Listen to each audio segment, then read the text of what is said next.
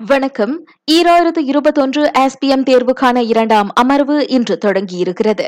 அத்தேர்வு மே பத்தொன்பதாம் தேதி வரை நடைபெறும். இதற்கு முன் கோவிட் தொற்று காரணமாக தனிமைப்படுத்தப்பட்ட மாணவர்கள் வெள்ளத்தால் பாதிக்கப்பட்டவர்கள் மற்றும் இதர சில சிறப்பு காரணங்களுக்காக தேர்வு எழுத முடியாமல் போனவர்களுக்காக இத்தேர்வு நடத்தப்படுகிறது.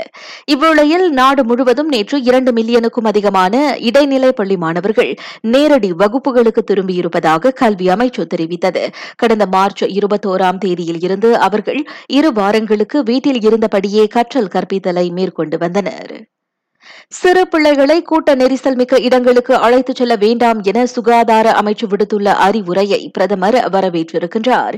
நாடு தற்போது குறுந்தொற்று கட்டத்தை நோக்கி நகரும் மீட்சி திட்டத்தில் இருந்தாலும் அனைவரது பாதுகாப்பையும் உறுதி செய்வது அவசியம் என டத்துஸ்ரீ இஸ்மாயில் சப்ரி தெரிவித்தார். Walaupun saya nampak yang SOP dipatuhi dari segi tapi dari segi penjagaan sosial saya nampak agak rapat kedudukan mereka. Tetapi seperti, seperti yang saya sebutkan tidak tidak lagi menjadi kesalahan di bawah Akta 342 mengenai penjarakan sosial cuma saya kata tadi please walaupun kita bebas tapi tanggungjawab menjaga kesihatan kita dan anak-anak adalah tanggungjawab பிள்ளைகளை ரமலான் சந்தைகளுக்கு அழைத்துச் செல்ல வேண்டாம் என முன்னதாக சுகாதார அமைச்சு விடுத்திருந்த ஆலோசனை குறித்து பிரதமர் பேசினார் இவ்வேளையில் சமைத்த உணவுகளின் விலையை அரசாங்கம் கட்டுப்படுத்துவது சற்று கடினம் என்றும் பிரதமர் குறிப்பிட்டார் அதற்கென தனிப்பட்ட விலை கட்டுப்பாட்டு வழிகாட்டு முறை இல்லை என்பதே அதற்கு காரணம் என்றார் அவர். நேற்று புத்ராஜயாவில் ரமலான் சந்தை நிலவரத்தை நேரில் சென்று பார்வையிட்ட பிறகு அவர் இதனை தெரிவித்தார்.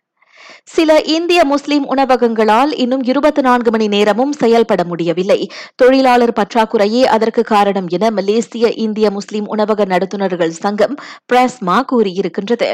நடப்பில் நாடு முழுவதும் உள்ள ஒன்பதாயிரம் பிராஸ்மா உறுப்பினர்களில் வெறும் இருபத்தைந்து விழுக்காட்டினர் மட்டுமே இருபத்தி நான்கு மணி நேரமும் தங்களது உணவகங்களை திறக்க முடிவதாக அச்சங்கம் தெரிவித்தது. இதையடுத்து அந்நிய நாட்டு தொழிலாளர்களை மலேசியாவுக்குள் நுழைய அனுமதித்து உணவக நடத்துனர்களின் சும சுமையை குறைக்க அரசாங்கம் உதவ வேண்டும் என அச்சங்கம் கேட்டுக் கொண்டிருக்கிறது நான் சௌரியம்மாள் ராயப்பன் வணக்கம்.